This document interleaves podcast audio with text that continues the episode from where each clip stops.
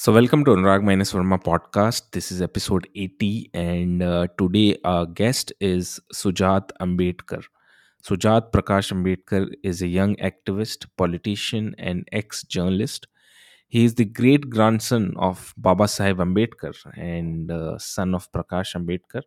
Sujat is a youth leader in the Vanchit Bahujan Agadi political party, which is uh, also known as uh, VBA, a very prominent uh, political party based out of Maharashtra. Uh, Sujat has studied at the Asian College of Journalism in, in Chennai and Ferguson College in, in Pune. Uh, Sujat is a very young and passionate person, very intelligent and articulate, and he's just 28 at the moment. So it would be very interesting to see his journey, his his uh, political and the social journey, uh, especially in the age when young Dalit leaders are are becoming very rare in in the political arena. So he is someone who gives us a lot of lot of hope for the future.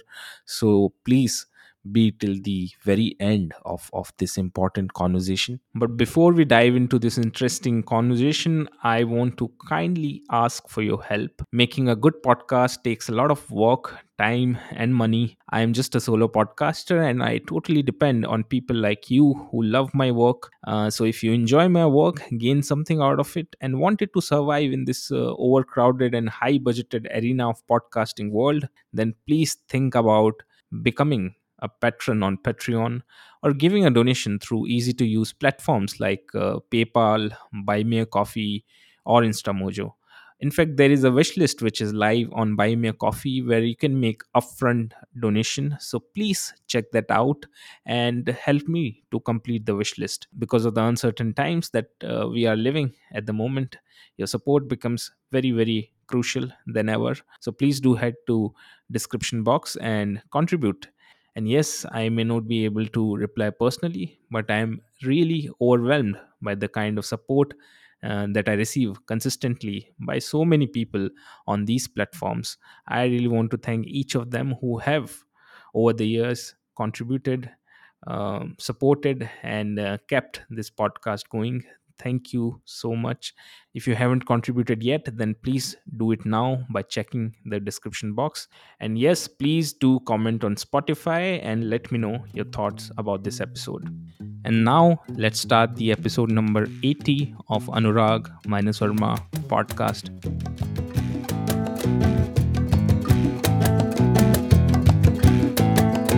Sujat, I read about your drumming part that you are a drummer. और उससे पहले I read that you went to London पढ़ने के लिए फिर Asian school of journalism फिर Fergusson hmm. अब राजनीति की तरफ़।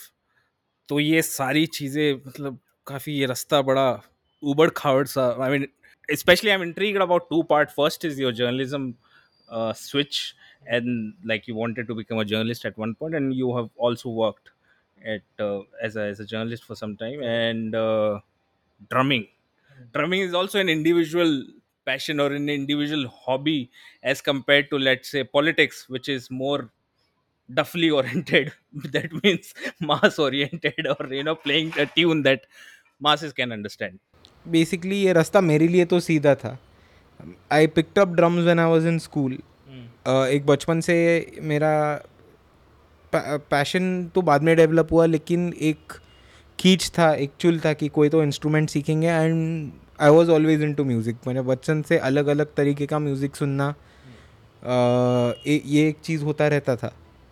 एंड मेरे स्कूल के सामने एक सर थे जो ड्रम सिखाते थे। उनके पास स्कूल के बाद जाके ड्रम सीखता था। By the time I was in my graduation college में इलेवन ट्वेल्थ में और ग्रेजुएशन में अलग अलग ग्रुप्स के साथ परफॉर्म करना चालू हो गया। और फ़र्स्ट ईयर के अराउंड मेरा एक बैंड बन गया और we use to perform around Pune mainly और फिर इधर उधर महाराष्ट्र में भी जैसा बैंड बढ़ गया वैसे थोड़ा बुलावा आने लगा बजाने को। आ, उस तरीके से मेरा ड्रमिंग के साथ इंटरेक्शन हुआ है। अभी आई प्रैक्टिस समटाइम्स अगर टाइम मिलता है तो हेडफोन्स लगा के मैं खुद के लिए बजाता हूँ। बट बैंड हमारा सब अपने अपने रास्ते चले गए एंड हमारा कभी ये नहीं था कि म्यूज़िक को ही करियर बनाना है या यही बैंड पे पेट भरना है।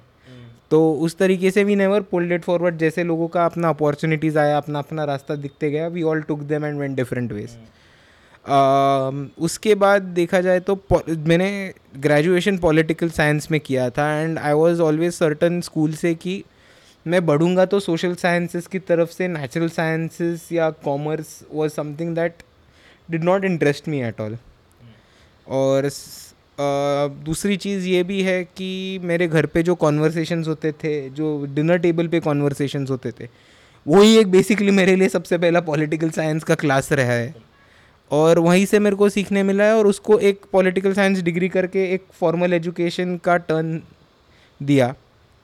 आफ्टर माई ग्रेजुएशन में 2016 में एशियन स्कूल ऑफ़ जर्नलिज्म में जर्नलिज्म पढ़ने गया। एंड हाँ ये सच बात है कि मैं दो तीन साल उसके बाद I work as a journalist but मेरे को कभी भी जर्नलिस्ट बनना है या जर्नलिस्ट का कर जर्नलिज्म में करियर परस्यू करना है ऐसे नहीं था। मेनली एक था कि even in my graduation I always felt कि our voice is under represented in Indian media and हम वो बदल नहीं सकते until and unless more and more people come and take up different journalism positions and ठीक है, एक तौर पे रिपोर्टर को दबाया जाएगा प्रमोशन नहीं होगा. बट जब तक art we don't fill the industry and अपने लोग एडिटोरियल डिसीज़न मेकिंग पोजिशंस पे नहीं पहुँचते, तब तक वो नैरेटिव चेंज नहीं होने वाला इस हिसाब से मैं जर्नलिज्म की तरफ़ गया था. And secondly I also realize कि 2014 के बाद media is going to play a huge role in deciding politics because perception buildup करना नैरेटिव सेट करना और किसी भी आंदोलन हो या किसी भी इशू हो, उस पर एक मीडिया ट्रैवल जो होता है, वो गलत हो रहा है पर तुम सिर्फ़ गलत हो रहा है, ये कह नहीं सकते। You have to understand the entire media ecosystem about how is going to happen how is going to play out and how is going to be rolled out after the planning तो वो सीखने के हिसाब से मैं Asian college में गया था and I had picked up the subject new media जो स्ट्रीम था। तो instead of going into traditional T V या print I chose new media as a subject जहाँ पे मेरे को internet online multimedia techniques social media ये सब का भी एक नॉलेज गेन करने का स्कोप मिला एंड उसके बाद मैं दो तीन जगह पे जर्नलिस्ट का बन के काम किया था मुंबई में स्क्रोल डॉट इन है अच्छा यू वर्क देयर हाँ I work there I work for now सबको कॉफ़ी है ना दैट ऑफ़िस कन्वर्टेड देने दो सबको कॉफ़ी मेरे को क्या जा रहा है no, no, now it convert. I just interesting trivia. Yeah. अच्छा सबको कॉफ़ी ना. Uh, so uh, Shrujana was on the podcast. She Okay. told me हाँ हाँ that the where the scroll office was located in Bandra, हाँ that has converted into Subco Coffee. So the Subco Coffee was earlier Scroll का office. So I हाँ. found it very interesting. This is weird आपने सृजना का reference दिया क्योंकि that scroll office was the first place I met Srijana अच्छा अच्छा. हाँ. Okay, interesting. तो अ, हाँ तो उस वो जो सबको कॉफ़ी का आउटलेट है उधर मैं काम करता था but not as a barista and उसके बाद टाइम्स ऑफ़ इंडिया में काम किया एक और जगह काम किया एंड उसके बाद हमने एक साइमल्टेनियसली uh, एक चल रहा था कि बाबा साहब अंबेडकर का जो लास्ट पब्लिकेशन था प्रबुद्ध भारत hmm. वो प्रबुद्ध भारत का वापस 2016 के समर में रिवाइवल हुआ in the form of a fortnightly Marathi में. तो मैं उन्हीं के साथ दो तीन जगह पे काम करने के बाद ज्वाइन हो गया and we decided to make it larger and make it into a English website and a Marathi website bilingual and also make it into a website मतलब जो डिस्ट्रीब्यूशन न्यूज़पेपर डिस्ट्रीब्यूशन का एक लिमिट रहता है, वो तुम तोड़ के इंडिया भर या वर्ल्ड वाइड पहुँच सकते हो। तो उस हिसाब से मैंने प्रबुद्ध भारत में ज्वाइन किया। Now while I was working in Prabuddha Bharat एक महाराष्ट्र में बहुत बड़ी दंगल हुई थी जहाँ पे फ़र्स्ट जनवरी पे ट्वेंटी एटीन में भीमा कोरेगांव का जो स्तंभ है वहाँ पे जो ट्रिब्यूट पे करने को जाते हैं जहाँ पे जो लोग वंदन करने को जाते हैं उन पे यहाँ के बीजेपी आरएसएस के रन एक दो गुंडे हैं संभाजी भिड़े और मनोहर भिड़े और मिलिंद एक एकबोटे उनके लोगों ने अटैक किया। एंड उसके बाद महाराष्ट्र में एक नए तौर से अम्बेडकराइट असर्शन खड़ा रहते हुए दिख गया। उसी के उसी से फॉर्म हुआ वंचित बहुजन आघाड़ी। जहाँ पे एक अम्बेडकराइट असर्शन हुआ। बट अब जा सोशोलॉजी देख सोशोलॉजिकली देखोगे तो जो लोग भीमा कोरेगांव जाते हैं, वो सिर्फ़ S C Buddhist, S C Mahar नहीं है। वो लोग बहुजन कम्युनिटीज से आते हैं और ख़ास करके हम महाराष्ट्र के कॉन्टेक्स्ट में जो बारह बलूतेदार, अलूतेदार बोलते हैं, वो सभी समाज और वो सभी कम्युनिटीज़ भीमा कोरेगांव को एक प्लेस ऑफ़ वर्शिप समझते हैं। क्योंकि जो महाराष्ट्र में वैसे टेक्निकली देखा जाए तो दो रूल हुए हैं। One was Shivaji's rule and the other was Peshwa rule Shivaji's rule was everybody's rule Shivaji was a Bahujan king Shivaji was a peasant king while on the other hand Peshwas were Shivaji sardar who then took over और हमको जो शिवाजी के time पे या शाहू महाराज के अंतर्गत जो एक शाहू महाराज लेटर आते हैं बट जो पहले रिफॉर्मिस्ट मूवमेंट्स हुए थे जो संत तुकाराम हो गए उनके जो रिफॉर्मिस्ट मूवमेंट हुए थे शिवाजी महाराज के टाइम पे वो पेशवाज ने अंडू किया था and there were the another practice of untouchability and casteism that came in to play during the eras जो एक आपने कहावत सुना होगा कि गळ्यात मडकं पाठीला झाडू. मतलब गले में मटका और पीछे पीठ पे झाड़ू. कि हम चलेंगे तो वी हैव हमको थूकना है वो तो मटके पे हमारी थूक रास्ते पे नहीं गिर सकती. और हम जाने के बाद हमारे पीछे झाड़ू है कि रास्ता साफ़ हो जाए. वो जो प्रथा थी वो पेशवे के टाइम पे वापस आ गई थी. और जब भीमा कोरेगांव में 500 लोगों ने एक पेशवे का जो आर्मी था, उनको हराया।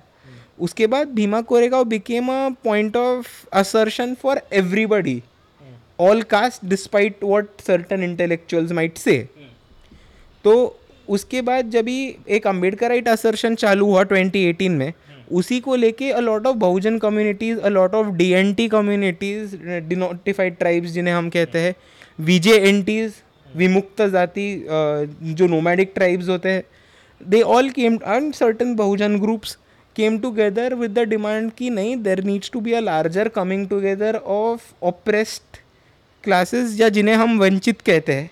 जिसे डायरेक्टली बाबा साहब के लैंग्वेज में ट्रांसलेट किया तो उनको वो डिप्रेस्ड मासेस बोलते हैं। तो उनका एक कमिंग टुगेदर होना चाहिए विथ वन डिमांड की we have we want our political assertion for only one thing that is जब तक सत्ते की तिजोरी अपने हाथ में नहीं आते, जब तक सत्ता हमारे पास नहीं आती, तब तक हम हमारा कुछ नहीं कर सकते। एंड एक बार सत्ता आ गई तो हम ही हमारा विकास करेंगे थ्रू स्टेट पॉलिसी सो उस डिमांड से वंचित बहुजन आघाड़ी का फॉर्मेशन हुआ। And I was working in Prabuddha Bharat which was closely associated with Vanchit Bahujan Aghadi. तो from Prabuddha Bharat it was a very smooth transition into Vanchit Bahujan Aghadi की पहले मैं प्रबुद्ध भारत में आर्टिकल्स लिखता था सोशल मीडिया स्ट्रैटेजीज करता था लाइव अच्छा। सेटअप करना सभा क्योंकि कोई भी मीडिया अपने को दिखाने नहीं वाला है। तो अपना फेसबुक लाइव का सेटअप जाके हर जगह पे दिखाने का कि मतलब अगर औरंगाबाद में दो लाख की सभा हो रही है तो एक सोलापुर के या मुंबई के आदमी को पता चलना चाहिए कि अपने लोग औरंगाबाद में दो लाख इकट्ठा हो रहे हैं और they are demanding political assertion तो उस हिसाब से हमने एक फेसबुक लाइव और सोशल मीडिया टीम चालू किया। Then that social media team started working simultaneously for Vanchit Bahujan Aghadi मैं उधर ज्वाइन हो गया। एंड देन धीरे धीरे आई स्टार्टेड कमिंग फॉरवर्ड आंदोलन में तो मैं हमेशा था। बट uh, प्रचार सभा में पार्टी के प्रोग्राम्स uh, में आई स्टार्टेड टेकिंग इनिशिएटिव और धीरे धीरे मतलब एकदम पीछे के काम या जो सेकेंडरी पार्टी के लिए माने जाते although they are important कि स्टेज सेटअप करना मेकिंग uh, श्योर की इलेक्ट्रिसिटी है मेकिंग श्योर की लैंड केबल आ रहा है मतलब फेसबुक लाइव हो सके मीडिया uh, बुलाना मीडिया के साथ कांटेक्ट रखना ये सब चालू करके धीरे धीरे I started coming on stage फिर थोड़ा थोड़ा बोलना and then by the time 2019 elections came I was handling the Solapur Lok Sabha constituency for Vanchit Bahujan Aghadi and drums तो साथ में चलता ही है बट दिस इज़ द रास्ता। अकेले में हाँ एंड अभी वो उबड़ खाबड़ रास्ता आई थिंक आपके लिए थोड़ा स्ट्रेट फॉरवर्ड हो गया रहेगा। आपने इंटरेस्टिंग भीमा कोरे गाँव की आपने बात कही तो ऑब्वियसली यहाँ पे तो एक बहुत ज़बरदस्त कल्चर है और कई स्टेट्स में भी है।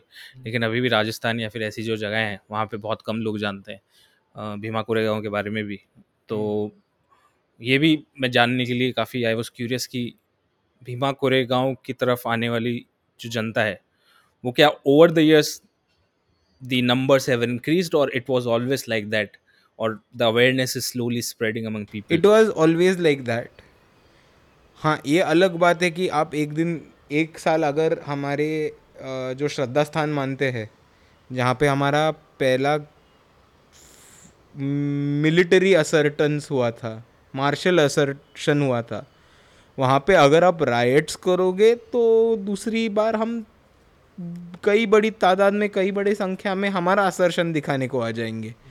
But Bhima Koregaon always saw lakhs and crores of crowd every year it is just unfortunate कि उधर एक राइट होना पड़ा मेन स्ट्रीम मीडिया का आँख खोलने को। लेकिन आप ये भी एक आपने बीच में बोला था कि घर में पॉलिटिक्स की बात बहुत ज़्यादा होती थी बचपन से ही। तो इसमें दो सवाल मेरे थे। एक तो बाबा साहेब की लेगेसी के बारे में एक सवाल था। जैसे बहुत ज़्यादातर लोग होते हैं, वो बाबा साहेब को डिस्कवर करते हैं एक पॉइंट के बाद। इवन बहुत सारे दलित भी हैं नॉर्थ में। वो एक टाइम के बाद उनको डिस्कवर करते हैं। इनिशियली बताया जाता है, उन्होंने संविधान लिखा है रिजर्वेशन दिया, इतना ही होता है। फिर एक पॉइंट के बाद उनके विचारों को पढ़ते हैं, कई कॉलेज टाइम में पढ़ते हैं या फिर उसके बाद तो उनको लगता रहे या फिर कुछ सवर्ण लोग हैं, वो भी बाबा साहेब को पढ़ते हैं, फिर उनको लगता है क्या उनकी एक ग्रेट लीगेसी है ग्रेट माइंड है। तो आप आपने मतलब जो आपसे वो रिलेटेड हैं तो आपके लिए वो अवेयरनेस बाबा साहेब की ग्रेटनेस किस तरह की है? वो किस पॉइंट पे आपको पर्सनली आई? अलग अलग लेवल्स पे भी बोल सकते हैं एंड अलग अलग लाइफ के टप्पों पे भी बोल सकते हैं। मतलब एक चीज़ तो हमेशा रहा है कि बचपन से जहाँ कहीं भी आंदोलन होता था या सभाएँ होती थी या रैलीज होती थी तो मैं बाला साहब अंबेडकर के साथ हमेशा जाता था या अंजलि तई है उनके साथ जाता था। My earliest memories is around nineteen nineties and two thousand early two thousands में एक महाराष्ट्र में बहुत बड़ा मोबिलाइजेशन हुआ था स्त्री मुक्ति दिन का। कि कि उनका ऐसे डिमांड था कि Indian womens liberation day Indian womens day should be celebrated on the day Manusmriti was burned by Baba Saheb उसको हम मनुस्मृति दहन दिन कहते हैं या मनुस्मृति दहन दिवस बोलते हैं।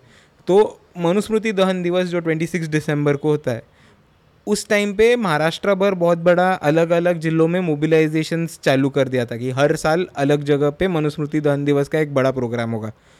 तो उस, वहाँ जाके जो स्पीचेस होती थी, वहाँ जाके ज- बातें की जाती थी, क्योंकि कितना भी नहीं बोला तभी when you are speaking for a large audience and a large crowd वहाँ के स्पीकर्स कितने भी इंटेलेक्चुअल क्यों ना हो दे हैव टू थोड़ा mellow it down dumb it down for everybody to understand तो उसमें से मैं थोड़ा थोड़ा थोड़ा पकड़ते गया बचपन में। अपार्ट फ्रॉम दैट सिक्स दिसंबर चौदह अप्रैल को चैत्य भूमि जाना मतलब जाना, उधर जो चलता है। एंड वहाँ पे जाके आपको एक अलग तरीके का ही एक कल्चरल असर्शन भी दिख जाएगा म्यूज़िक में। या प्रोबेबली ऐसा अकेला इंडिया का त्यौहार होगा जहाँ पे सबसे ज़्यादा स्टॉल्स लगते हैं वो बुक्स के लगते हैं। एंड दैट इट सेल्फ अब कितने भी ना छोटे हो इट्स अ टेलिंग थिंग फिर जैसे बड़ा होता गया ऑब्वियसली एक पॉलिटिकल पार्टी है, उसके हिस्सा हम सब है। तो उसके बारे में डिस्कशंस करंट अफेयर्स के बारे में डिस्कशंस कोई नई पॉलिसी आई तो उसके ऊपर डिस्कशंस ये हमेशा घर पे होते गए, मैं पकड़ता गया हूँ।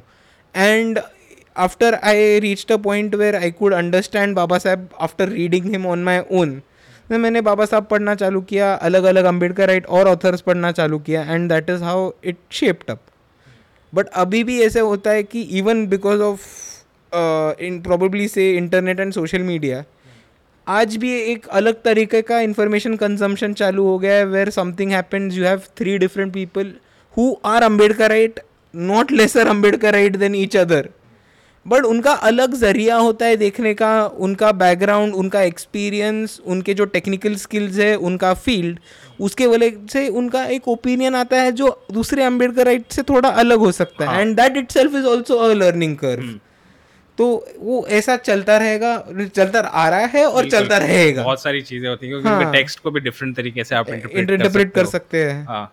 तो अलग अलग होता है जैसे कई रिलीजन को लेके होता है कि कई मैं पढ़ता हूँ इंटरनेट पे कि in order to be Ambedkar you have to convert to embrace Buddhism otherwise you can't be Ambedkar ऐसी सारी चीज़ें होती है उसमें भी कई रूल्स हैं और ये हम्म। सारी चीज़ें हैं।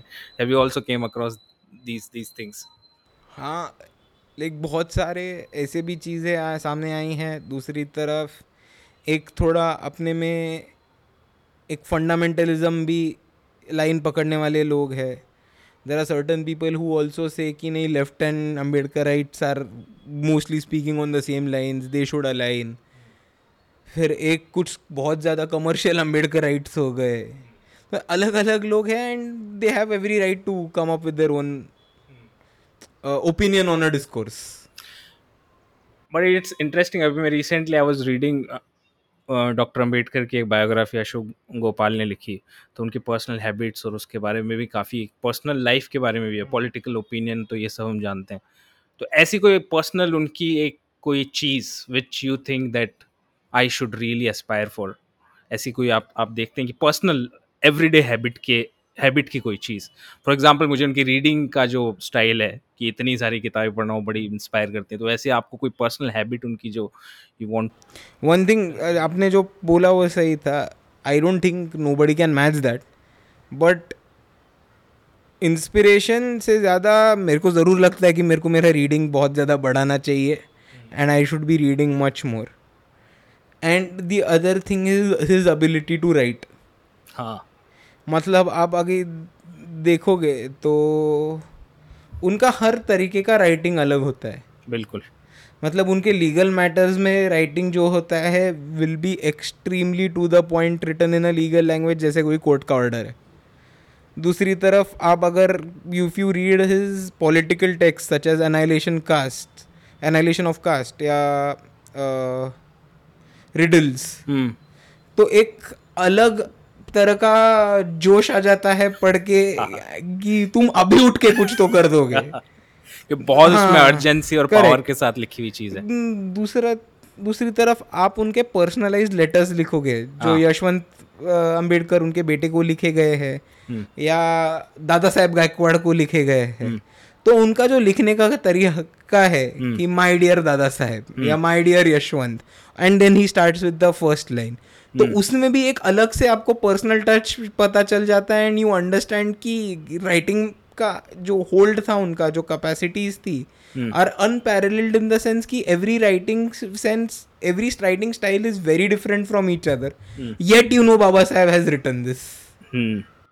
और वो काफ़ी डिफरेंट थी बाकी राइटर जैसे उनको फ्लारी करना या फिर कुछ ज़बरदस्ती कॉम्प्लेक्स उसमें कोई शौक नहीं था। हाँ। उनका मन करता है कि मेरे को स्ट्रेट बोलना है तो वो स्ट्रेट ही बात को बोलते थे जो कि इंडियन राइटिंग्स जिस तरह की होती है नॉर्मली उससे बहुत डिफर है। उनके पास मतलब फालतू की बातों का टाइम नहीं है आप स्ट्रेट उसमें आओ सीधा।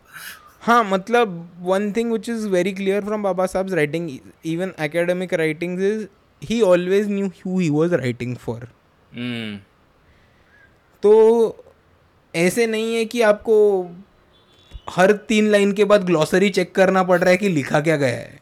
हम्म। उनको पता है और कौन से कॉन्टेक्स्ट में बात कर रहे हैं तो आपको पूरा राइटिंग समझ में आ जाता है। एंड अगर वो नहीं आता है that is because of the complexity of thoughts and the range of of and not because the unnecessary complexity in writing मतलब वो एपिस्टोमोलॉजी या बाकी के जार्गन्स में बिना घुसे हुए एक मुद्दे को एकेडमिक तौर पे पेश करना is another thing that everybody should pick up I think हम्म। लेकिन उनका तुम sorry, हम्म, सॉरी क्योंकि तुम जितना कॉम्प्लेक्स करोगे उतना तुम लोगों के लिए इनएक्सेसिबल करते हो वो material hmm. And that is the last thing Baba Saheb wanted उनका तो लड़ाई इसीलिए था कि हर आदमी को लिखना पढ़ना आ जाए। तो that is one thing you can understand in the entire flow but उनके स्पीचेस में भी कोई डिफरेंस होगा जो मराठी में वो बोलते होंगे लोगों के लिए या फिर कई स्पीचेस जो?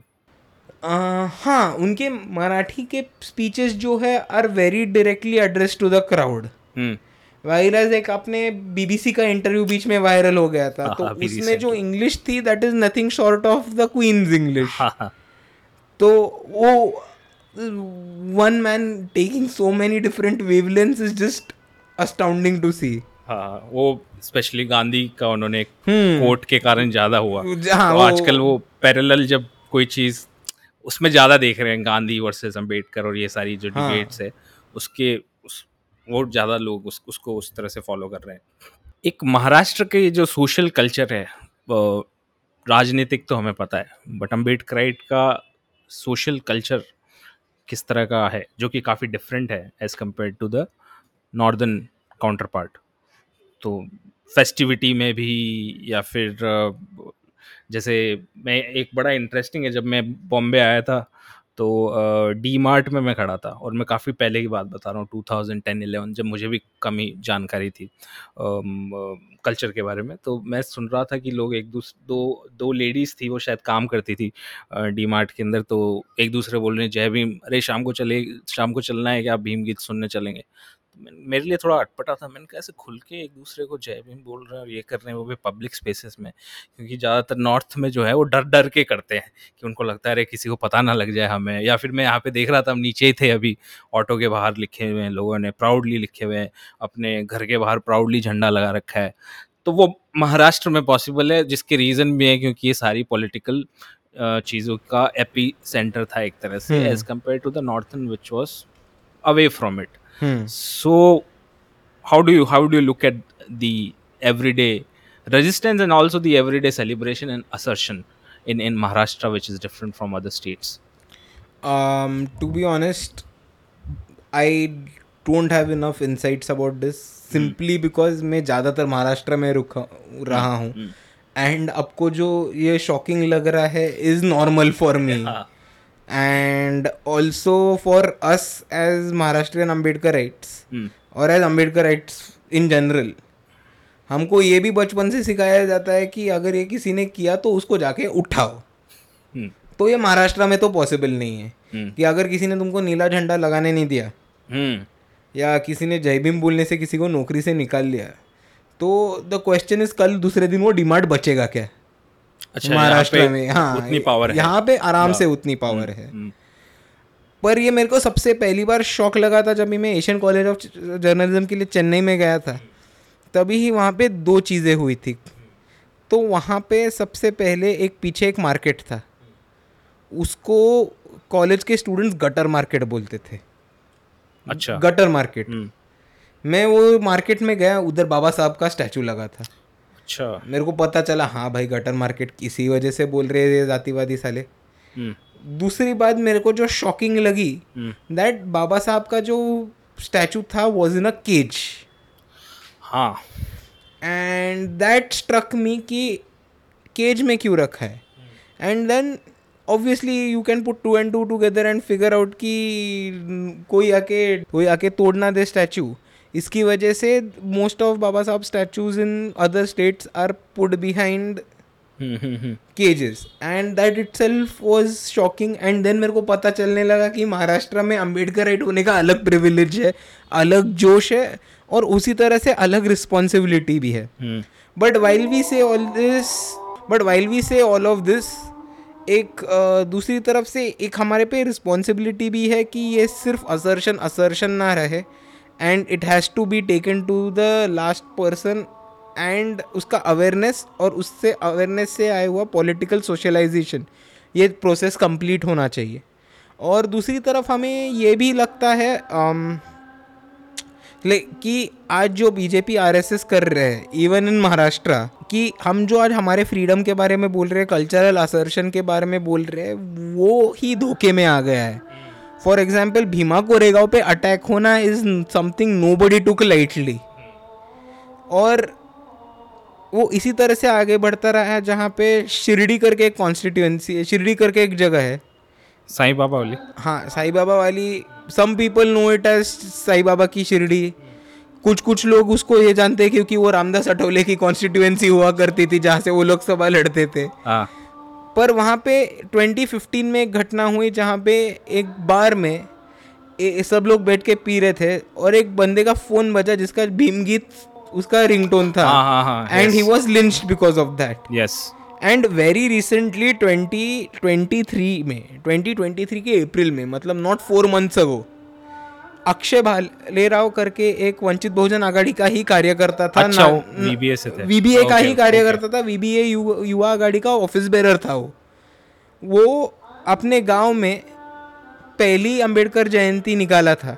And instantly three days later he was killed with swords by उधर के जो जातिवादी लोग थे. एंड आपको ये भी पता चलेगा कि while it is true while आपको आज बाहर जाओ तो पचास जय भीम का झंडा दिखेगा, हर आदमी खुल के, चिल्ला के सैल्यूट करके जय भीम ठोकेगा आपको। आर एस एस बीजेपी हमारा ये फ्रीडम असर्शन भी धोखे में ला रहे हैं और हमारी जो आगे लड़ाई रहेगी, वो इसके खिलाफ रहेगी। एक सुजात ये फ़ूड का बड़ा डिबेट चलता रहता है। बॉम्बे फ़ूड दिल्ली फ़ूड जिसमें बॉम्बे फ़ूड को थोड़ी गालियाँ देते हैं लोग। ज़्यादातर फ़ूड वाले जितने ब्लॉगर्स वगैरह हैं कि बॉम्बे फ़ूड कुछ नहीं है, वो ये बड़ा पाव है, ये दिल्ली में ये है, वो है। फिर ऑब्वियसली बॉम्बे वाले दिल्ली को गाली देते हैं कि दिल्ली क्या है साला, तुम तंदूर में कुछ भी बना के चार मतलब मिर्चियाँ ढाल के कर देते हो। तो बॉम्बे फ़ूड भी बड़ा लिमिटेड कॉन्सेप्ट हो गया बॉम्बे भी नहीं, महाराष्ट्र का फ़ूड भी बड़ा लिमिटेड उसमें हो गया कि कुछ ही चीज़ों को लोग देख रहे हैं, ये पाव, ज़्यादातर वेजिटेरियन डिशेस पाव भाजी हो गई, आपका वड़ा पाव हो गया, फिर ये हो गया। ये साउथ में भी लोग साउथ का ही में जाता है, मसाला, डोसा, इडली, सांभर। और अगर आप साउथ में जाओगे तो फ़ूड कल्चर इतना डिफरेंट है, वहाँ आपको मीट डिशेज और ये सारी डिशेज की इतनी वैरायटी है। तो ये हर जगह का एक प्रोमिनेंट कल्चर भी डिफाइन करता है कि उसका कौन सा फ़ूड उनका मैस्केट बनेगा। तो how do you look at Maharashtrian food? Is it vegetarian food which which no, rocks I, in Maharashtra? What I would like to say is this debate is very faltu upper caste savarna vegetarian debate. तुम आधी से ज़्यादा dishes taste भी नहीं कही हो खाए भी नहीं हो तुमको कुछ पता भी नहीं है फॉर एग्ज़ाम्पल अगर महाराष्ट्र की ही बात करें तो महाराष्ट्र के डिशेस लोग क्या बोलते हैं या स्ट्रीट फ़ूड क्या बोलते हैं वड़ा पाव पाव भाजी दाबेली कभी समोसा कभी पाव। समोसा पाव पानी पूरी भजी पाव। एसपीडीपी एसपीडीपी ठीक है चाट पसंद है मैं उस सेव पूरी दही। करूँगा इतना। को चाट पसंद है। एसपीडीपी मैं व्यूअर्स के लिए बता सेव पूरी दही पूरी को एसपीडीपी बोलते हैं। वो बड़ी पुनेरी पुणे वाली थी है ना ये काफ़ी।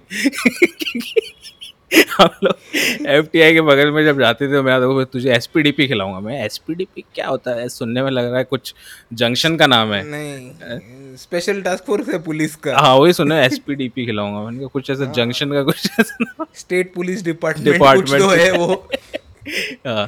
बट नहीं अगर आप महाराष्ट्र का फ़ूड कल्चर देखोगे तो half of the things have not come out only because of caste bias hmm. Simple सी बात देखोगे तो पीपल गोवा का फ़िश मशहूर है।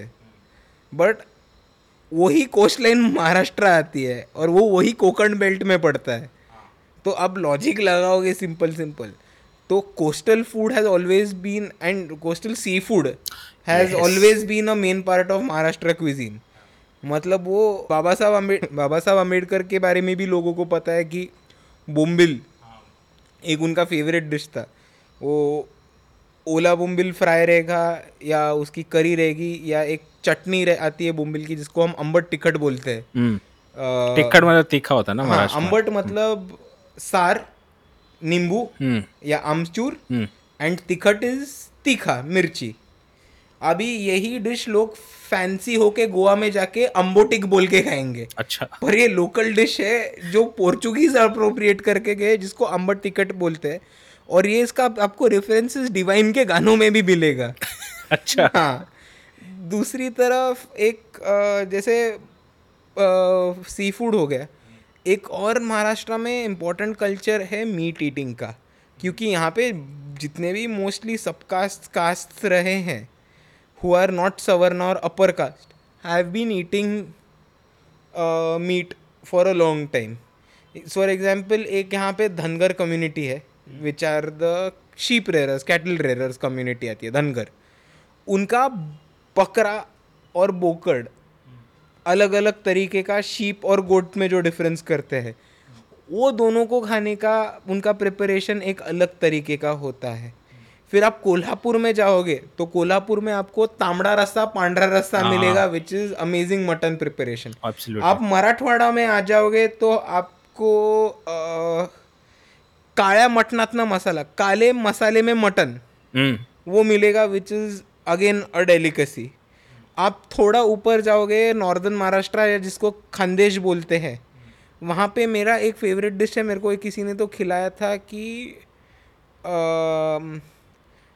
शेवगे की शेंग ड्रम स्टिक्स जो उसको अपन बोलते हैं इंग्लिश में हम्म, तो मेरे को एक किसी ने बीफ करी में ड्रम स्टिक्स डाल के दिए थे। अच्छा। That was an amazing thing I had had वो सांबर लग रहा है बीफ सांबर जैसा। सांबर डाल नहीं जाता ना सांबर बनने के लिए। अच्छा। बीफ है काफ़ी प्रोटीन है अपने आ, लिए। हाँ। एडिशनल डाल नहीं डालना उसमें। आ, पर वो एक खाया था। सेकेंडली मराठवाड़ा में अगर आते हो तो वहाँ पे एक बीफ का खीमा बनाया जाता है मेथी डाल के। वाह। वो एक अलग तरीका डेलीकेसी होता है। हम्म। और ये छोड़ के आप सब ऑल्टरन फूड्स देखोगे तो एक चुनचुनिया करके एक महाराष्ट्र का टिपिकल डिश होता है। चुनचुनिया? चुन चुनचुनिया। तुनचुने अच्छा। हाँ वो ठीक है वो प्रोनाउंसिएशन में आ जाएगा। वो डायलेक्ट का सवाल आ जाता है। बट चुनचुनिया क्या है? Dried meat which is kept on your loft for a long time preservation तो जब भी घर पे ऐसा दाल भात या सिंपल फ़ूड बनता है और कुछ तो खाने का है इधर पैसा नहीं है या बाहर जाने का नहीं है तो क्या करते हैं कि लोग वो चुनचुनिया निकालते हैं। It's a disc shape buffalo का हाँ बनता है। बीफ या Beef या buffalo बीफ या बफेलो का होता है मीट होता है which is wrapped in skin और उसको सन में सुखा के सन ड्राई करके लॉफ्ट पे रख दिया जाता है।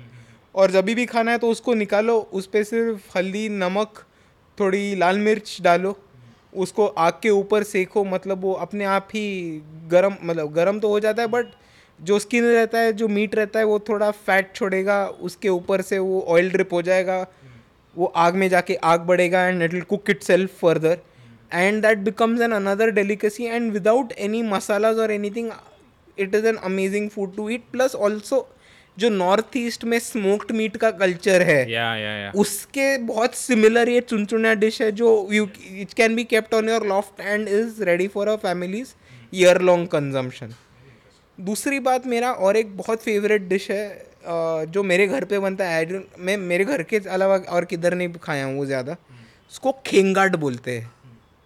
एक खेंगाट जो है is basically a mixture for example if there is a small scale fisherman जिसका ट्रॉली नहीं है, जो खुद नेट डाल के या खुद रॉड डाल के फिशिंग करता है या खुद का बोट लेके जाता है, वो जितना बड़ा मछली आता है, उसका ही is able to sell it जो एंड में छोटा छोटा छोटा छोटा मछली बच जाता है मतलब एकदम छोटा सा प्रॉन्स जिसको हम करदी बोलते हैं बोम्बिल जो कोई खरीदता नहीं है, बाकी का छोटा वाला मछली. What they do is they put a lot of oil in a kadhai, उसमें तीखा आमचूर धन कोरिएंडर धनिया डाल के वो फ़िश उसमें डालना है और वो फ़िश के अलग फ्लेवर्स में और वो तीखे में वो कुक होके अपना खुद का पानी छोड़ के वो अपने आप कुक हो जाता है। And that is basically a poor fisherman's dish कि जो मच्छी दिन में नहीं बेच सकते हो। वो तुम रात को आके एक डिश में पूरा प्रिपेयर कर लिए, पूरे परिवार का खाना हो गया, वो तुम इधर रोटी चपाती के साथ खा सकते हो राइस के साथ खा सकते हो। And these are the different things of Maharashtra cuisine Maharashtra food which have never come out ये गुरमे डिश भी बन सकती है ला फ़ैन फराजा ऐसे कुछ करके उसको बेच सकते हैं इस डिश को इस तरह ही। है। फाइव थाउज़ेंड फाइव स्टार में। देखो पनेरा सैंडविच उठा रहा है क्या कॉन्ट्रैक्ट है बेचने का। पनेरा सैंडविच हाँ। लेकिन ये काफ़ी इंटरेस्टिंग है कितनी सारी डाइवर्सिटी है इतने नाम आपने बताए तो किस हमने लोग सुना भी नहीं नॉर्मली तो वड़ा पाव पाव भाजी इनसे आगे लोग पाव बढ़े से नहीं। याद आ गया। और एक फ़ेमस डिश है यहाँ से बहुत दूर नहीं है माहिम सुना होगा आपने। माही माँ माहिम जंक्शन जो है हम्म। स्टेशन उसकी दूसरी तरफ़ माहिम दरगाह पड़ता है। तो माहिम दरगाह का एक खाऊ गली है। हाँ हाँ हाँ हाँ। यहाँ पे वो बाबा फलूदा के नाम से फ़ेमस है। मोहम्मद अली रोड? नहीं नहीं मोहम्मद अलग अली रोड साउथ बॉम्बे अच्छा हो अच्छा गया। Okay okay okay Mohammed Ali road ये बाइकला के एरिया में आता है। This is much further up north तो वो खाऊ गली में मैंने एक डिश ट्राई किया था जिसका नाम है beef pav. Same price as you get as vada pav. तो उसमें क्या होता है कि जो भी बचा हुआ मीट होता है करीज वरीज का वो एक साथ निक लिया जाता है उसको पीसा जाता है और उसको गोला बना के साइड में रख दिया जाता है। एंड जैसे कोई ऑर्डर करता है बड़ी सी जो आपकी शादी में देखी होगी मिक्स वेज वाली जो कढ़ाई रहती है बड़ी सी वो प्लेट रहती है उसके बीच में, साइड में ऐसे लगा रहता है। और जैसे कोई बोलता है ऑर्डर देने को तो एक गोला लिया जाता है, उसको कटलेट के शेप में वो थोपता है फ्राई करता है। बीफ में लगा के, प्याज के साथ और पुदीने के चटनी के साथ आपको सर्व किया जाता है। तो बेसिकली अगर आप कास्ट निकालोगे तो बाकी इंडिया महाराष्ट्र के टेस्टी फ़ूड से वंचित नहीं रहेगा, ये आपको पता चलता है। शाहजी नागपुर। साउजी मटन नागपुर. मटका रोटी जो हाँ. हाँ मटका रोटी। लंबिया रोटी जो है। लंबे रोटे बोलते हैं उसको। तो मांडे. वो रोटी को विदर्भ में नागपुर जो एरिया है वहाँ पे उसको मांडे बोलते हैं। तो अगर आप बात करने को ही देखो तो सिंपल वेस्टर्न महाराष्ट्र कोल्हापुर का पांढरा रसा तांबडा रसा मराठवाड़ा का काळ्या मटल्याचा रसा खानदेश का अलग तरीके का विदर्भ का साउजी ये पाँच जो चीज़ बोले are exclusively different kind of cooking mutton हाँ। और ये कैसे कोई बोल रहा है कि महाराष्ट्र का फ़ूड वेजिटेरियन फ़ूड है? क्योंकि सूरत से मैं मिला था तो उसने बोला था कि हमारी माहौर कम्युनिटी में मटन का बड़ा वो है रोल हाँ हमारे मार कम्युनिटी में मटन हमेशा रहा है। फॉर एग्ज़ाम्पल अलग कम्युनिटीज़ में कैसे दोस्त बनते हैं या पहचान किधर होता है? कि तुम सैटरडे नाइट फ्राइडे नाइट किधर बाहर गए तो दोस्त को मिल गए। हमारे आधे से ज़्यादा दोस्त किधर मिलते हैं? संडे को मटन वाले के लाइन में। अच्छा। तो वो एक कल्चर है हमारे कम्युनिटी के संडे को सुबह को मटन घर में बनना मतलब मतलब जहाँ मीट शॉप पे या फिर रेस्टोरेंट पे पे? खाटिक। अच्छा। कुरेशी के दुकान पे खाटिक के दुकान पे कसाई के दुकान पे जो मीट शॉप होता है हम्म, उसके लाइन में ज़्यादातर लोग वापस कैचअप करते हैं। अच्छा ये हाँ। काफ़ी कल्चर है। ये कल्चर है कि हाँ। संडे दोपहर को मटन घर पे बनेगा। ये महाराष्ट्र महार कम्युनिटी का एक बहुत अनसेड गोल्डन रूल फॉलो किया जा रहा है अच्छा संडे को बनेगा ही बनेगा। संडे को बनेगा ही बनेगा एंड वो संडे को मटन के लाइन में एक पंद्रह लोग तो तुमको तुम्हारे पहचान के मिल जाते हैं। अच्छा मीट एंड ग्रीट जगह है। मीट एंड ग्रीट जगह है। ये इंटरेस्टिंग है। संडे को जाऊँगा किसी मार्क के घर पे। ग्रीट से मेरे को याद आया एक बहुत अपने एक्चुअली ये सवाल फ़र्स्ट क्वेश्चन में ही आंसर करना चाहिए था while I was in my graduation एक पॉलिटिकल पॉलिटिसाइजेशन का प्रोसेस भी होता है कि एक तो तुम जो पढ़ रहे हो जो सुनते आ रहे हो जो अंबेडकर राइट मूवमेंट का एनवायरमेंट है हम्म। वो तो तुम ऑब्जॉर्व करते ही रहते हो but secondly what happened also was 2014 के बाद जब नरेंद्र मोदी सरकार आया एंड तभी मैं फ़र्स्ट ईयर में था तो मेंटालिटी ऐसा था कि जो करना है घर के बाहर जाके करेंगे घूमेंगे। बट जो एक पर्सनल लिबर्टीज़ पे भी एक अ, क्या बोलते हैं एक रिस्ट्रिक्शंस मोदी गवर्नमेंट लेके आए उससे भी एक पॉलिटाइजेशन का पॉलिटिसाइजेशन का प्रोसेस चालू हुआ कि मैं बाहर जाके बीफ क्यों नहीं खा सकता? मैं मेरी मनपसंद मूवी क्यों नहीं देख सकता? ये मूवी पे बैन क्यों है? और उसी करते करते तभी एक इंटरेस्टिंग प्रोटेस्ट हुआ था हमने अ, मैं फ़र्स्ट ईयर में था तभी किया था। विच वॉज़ की एक मीट फॉर मीट नाम का प्रोटेस्ट हमने किया था। Meat for meat meat for meat M E T for M E A T अच्छा मीट फॉर मीट अच्छा हाँ। ओके हाँ। मिलते हैं मीट के मटन के लिए। अच्छा इंटरेस्टिंग ऐसे टाइप का। और यहाँ पे एक ऐसे प्रोटेस्ट मुझे बुलाया करो। बिल्कुल बिल्कुल। आ, तो एक प्रयुष पयुषण करके एक जैन कम्युनिटी का फेस्ट या टाइम होता है। हम्म, आ, तो पयुषण के टाइम पे महाराष्ट्र सरकार ने एक फतवा निकाला था। जिसमें उन्होंने बोला था कि meat shops public meat shops बंद कर दिए जाएँगे। And this is going to affect the lower class of the economy क्योंकि तुम दो दिन के लिए मीट शॉप बंद कर दोगे तो वेंकीज और गोदरेज के बाप का तो कुछ होने नहीं वाला। है होने वाला है जो खुद बकरा काटता है दिन भर बेचता है और बाकी का बचा हुआ अपने परिवार के लिए घर पे लेके आता है। नुकसान तो उसी का होने वाला है। तो हमने एक प्रोटेस्ट ऑर्गेनाइज किया था। वेर वी डिस्ट्रीब्यूटेड चिकन मिला we made an organisation of all the people who are going to be affected by this and हमने पब्लिकली चिकन बिरयानी कुक किया रास्ता रोक के और जो भी आया उसको एक प्लेट चिकन बिरयानी दे दिया। अच्छा। हाँ। उस टाइम पे जब बैन था उस उस, टाइम पे बैन था। एज अ प्रोटेस्ट एंड तभी एक और फनी चीज़ सामने आता है कि तभी पुलिस बिल्कुल परमिशन नहीं दे रहा था इस चीज़ के लिए। क्योंकि तभी गणपति भी था। और तभी गणपति के टाइम पे प्रयूषण के टाइम पे अगर तुम बिरयानी बांटने वाले हो रास्ते पे that is shortcut to right only in a way but तो पुलिस ने हमारे सामने एक आंदोलन मतलब हम परमिशन लेने के लिए गए थे पुलिस से तो पुलिस का एक कंडीशन था कि तुम एक काम करो तुम फ़ूड सिक्योरिटी डिपार्टमेंट के पास जाओ। Sorry health and food department के पास जाओ। एंड उनसे क्लियरेंस सर्टिफिकेट लेके आओ कि उन्होंने तुम्हारी बिरयानी चखी है। And they think it is fit for public distribution अगर लोग बहुत बीमार हो गए तो प्रॉब्लम हो जाता है। और तभी मैं मतलब I was I was in my first year and I got confused कि अभी इसको कैसे टैकल करे? फ्रस्ट्रेट होकर घर पे कॉल किया। बाबा को कॉल लगाया। तो Prakash Ambedkar spoke to the police and this was one of the funniest conversation I heard इसलिए एक काम करो तुम। जितने भी गणपति के मंडप है वहाँ पे मोदक जो बांट रहे हैं जो प्रसाद बांट रहे हैं उसका तुम सर्टिफिकेट मेरे को दिखाओ फिर हम तुमको हमारा सर्टिफिकेट दिखाते और वो पुलिस वाला चुप हो गया उसके बाद। So one of the funniest incidents आंदोलन प्लान करते वक्त जो मेरे साथ हुआ है। कौन? चेक किसको करवाएँगे? वो पुलिस वाला चेक करेगा। हाँ लेके बट वो वेज पुलिस वाला हुआ तो वो कैसे चेक करेगा? क्या अभी लाइन ऑफ़ ड्यूटी है या धर्म है वो पुलिस तो बड़ा कॉन्ट्राडिक्शन हो गया दोनों चीज़ में।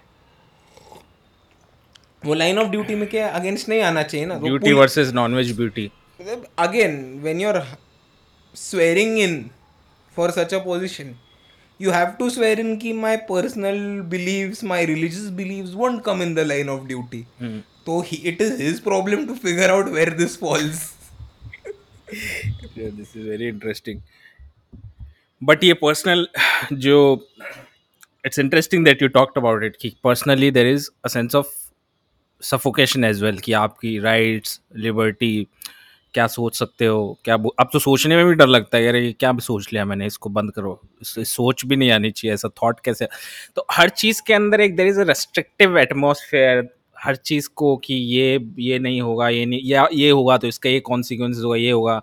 तो एज अ क्रिएटर मेरे लिए भी बहुत डिफ़िकल्ट होता है इस फ़ील्ड को नेविगेट करना कि अगर मैंने ये बोल दिया, मैंने कोई मोदी पे जोक मार दिया, इस पर कोई जोक मार दिया तो मेरा क्या होगा?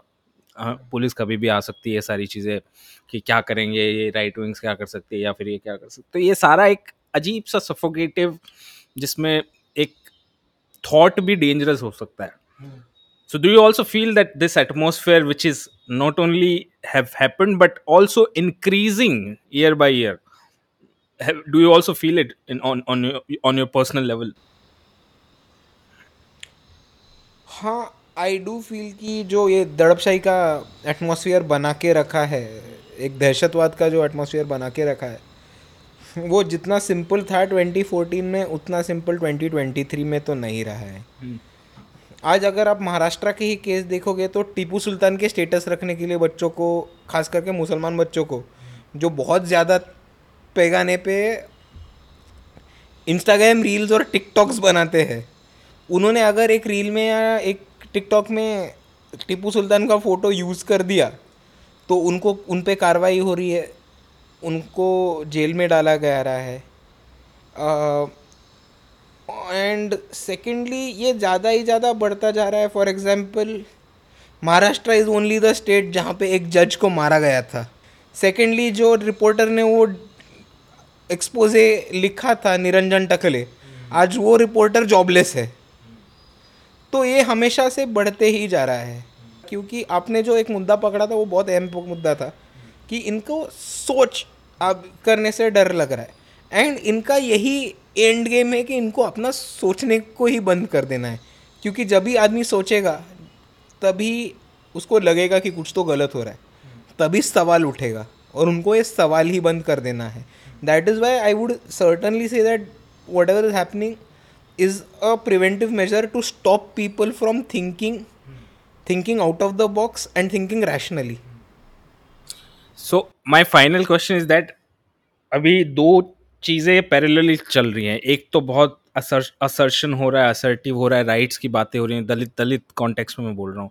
सोशल मीडिया पे भी देखते हो बहुत से लोग अब उसको खुल के उठा रहे हैं, पहले की तरह नहीं रहा कि सब चीज़ें दबी हुई हैं। तो ये चीज़ें चल रही हैं सोशल मीडिया के थ्रू सिंस मैं सोशल मीडिया पर प्राइमरी काम करता हूँ तो मैं देखता हूँ कि कैसे एक डिस्कोर्स और नेगेटिव चेंज हो रहा है।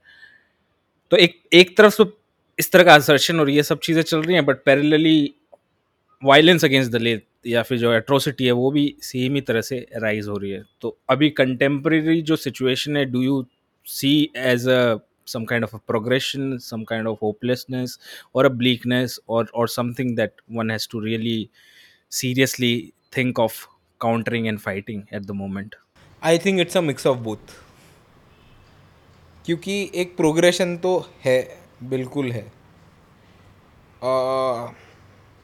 प्रोग्रेशन है इन द सेंस कि आज ज़्यादा ज़्यादा लोग एक अम्बेडकराइट आइडेंटिटी उठा के आ रहे हैं। एक पहले लेफ़्ट राइट का बाइनरी था, वो टूट के आज अम्बेडकरिज्म असर्टिवली लोग बोल रहे कि नहीं, हम लेफ़्ट भी नहीं है, हम राइट right भी नहीं है।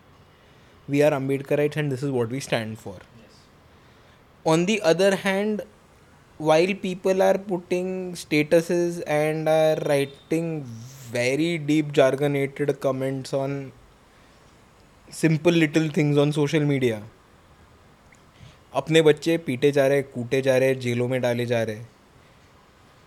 And this is a progress because ज़्यादा से ज़्यादा लोग ग्राउंड पे भी और ऑनलाइन में भी असर्टिव हो रहे और अम्बेडकराइट आइडियोलॉजी या अम्बेडकराइट आइडेंटिटी लेके खड़े हो रहे। बट एक चीज़ दिख रहा है कि इनमें साफ़ साफ़ एक डिस्कनेक्ट है। Where it should be a continuous process where the ground unit is the one who is fighting physically and actively and ये जो ऑनलाइन वाला गैंग है they should be providing them with the tools to fight online and simultaneously जो ground पे काम करने वाला team है they have to be in connect with the people who are writing and creating the noise online about what is exactly happening on the ground तो ये एक circle होना चाहिए। वो आज सर्कल से ज़्यादा दो पैरेलल लाइन दिख रही है जिसका मेरे को डर और प्रॉब्लम लग रहा है। तो एट मतलब- मोमेंट हाँ। एक सिंपल सा एग्जांपल मैं हर इंटरव्यू में देता हूँ कि आप ज़रा लॉजिकली सोचो। आज अंबेडकर अम्बेडकराइट पार्टीज़ है भीम आर्मी हो गया या आज़ाद पार्टी बोलते हैं उसको अभी। हम्म, आज़ाद समाज आज़ाद समाज पार्टी सॉरी थोल तिरुमावलम का वीकेसी हो गया। बिल्कुल। बीएसपी पी ट्रेडिशनल पावर हाउस और वंचित बहुजन आघाड़ी। इन चारों को आप एक तरफ़ पकड़ लो हम्म, और दूसरी तरफ़ बीजेपी को पकड़ लो। अभी अपने इतने ज़्यादा अम्बेडकराइट इंटेलेक्चुअल्स है स्कॉलर्स है रिसर्चर्स है एकेडमिशियंस है ये सब होके भी none of these political parties which are Ambedkar parties have a strong research wing I am also amazed by that. yeah. हाँ and on the other hand BJP which by itself is against rational thinking and logic has an extremely good research wing ये क्यों हो रहा है भाई ये कैसे हो रहा है भाई Uh, तो वो डिस्कनेक्ट की वजह से हो रहा है ना yeah. तो it is the responsibility of those who are uh, in the academic circles who are in the position to ca- carry on research to analyze policies to find information to provide it to the ground who are actually fighting with the people who are going to different households who are facing the ground realities while on the other hand ये जो ground पे काम कर रहे हैं उनको भी मदद मांगने के लिए थोड़ी शर्म नहीं आनी चाहिए ये एक तरीके से होना चाहिए बट जो अभी इधर के I but I certainly feel कि the onus is more on the academicians and the researchers कि उनको अपने नेता गलत कैसे होते हैं? या कौन सा नेता किधर गलत हुआ? उस पर पाँच पेज का ई पी डब्ल्यू पे आर्टिकल लिखने से अच्छा उसको दस पॉइंट का पॉइंटर्स लिख के वो नेता को ईमेल कर सकते हो ना? पर तुम्हारा आगे कैसे होगा? इज़ अनदर क्वेश्चन बट वो बोलते हैं नेता पढ़ते ही नहीं हम।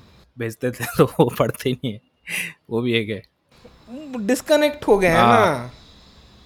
ना अगर आप भेजोगे तो ज़रूर पढ़ा जाएगा। हम्म। लेकिन ऐसा भी नहीं हो सकता कुछ लाइक कुछ कोर मुद्दे हो जिस पे सारी जो पार्टीज़ आपने नाम लिया कि एटलीस्ट चलो सबकी अपनी एक वो है पार्टी लेकिन कुछ कोर मुद्दों पे हमेशा खड़ी रहे या कुछ आंदोलन कोई बहुत बड़ी चीज़ हो जाए तो उस पर हमेशा साथ सब साथ ऐसी कोई पॉसिबिलिटी हो सकती है? देखो इसका एक सिंपल एनालिसिस है।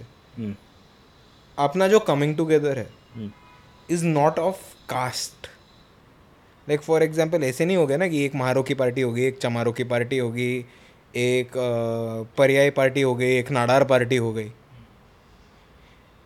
We are coming together ideologically and अपना जो मूवमेंट है is mainly intellectual and when you are working in a movement which is largely intellectual it is going to create differences and वो differences पकड़ के अपन काम करने वाले हैं and वो differences पकड़ के ही parties चल रही है so that is going to be there but only on the larger note जब भी there is a fraction in between the two Ambedkarite organizations what most people see it is as a clash what I see it is creation of discourse मैं फ़र्क उतना ही रखता हूँ। Thank you thank you so much Sujad आप इससे पहले मुझे पता है, एक प्रोटेस्ट में थे। आपका दिन काफ़ी ज़्यादा हैक्टिक था। Still you chose to come and appear for this interview so interview और द पॉडकास्ट चिट चैट जो हमारे बीच हुई so thank you thank you so much really appreciate no thank you so much सौभाग्य मुझे प्राप्त हुआ है आज थैंक यू एंड जय भीम जय Bhim So, this was today's episode. Please check out the description box and support my work. You can support me by becoming a patron on Patreon or by making donation through easy to use platforms like PayPal, Buy Me a Coffee, or Instamojo. I also have a live wish list which is going on Buy Me a Coffee where you can make upfront donation. So please take a look and consider helping me to complete the wish list.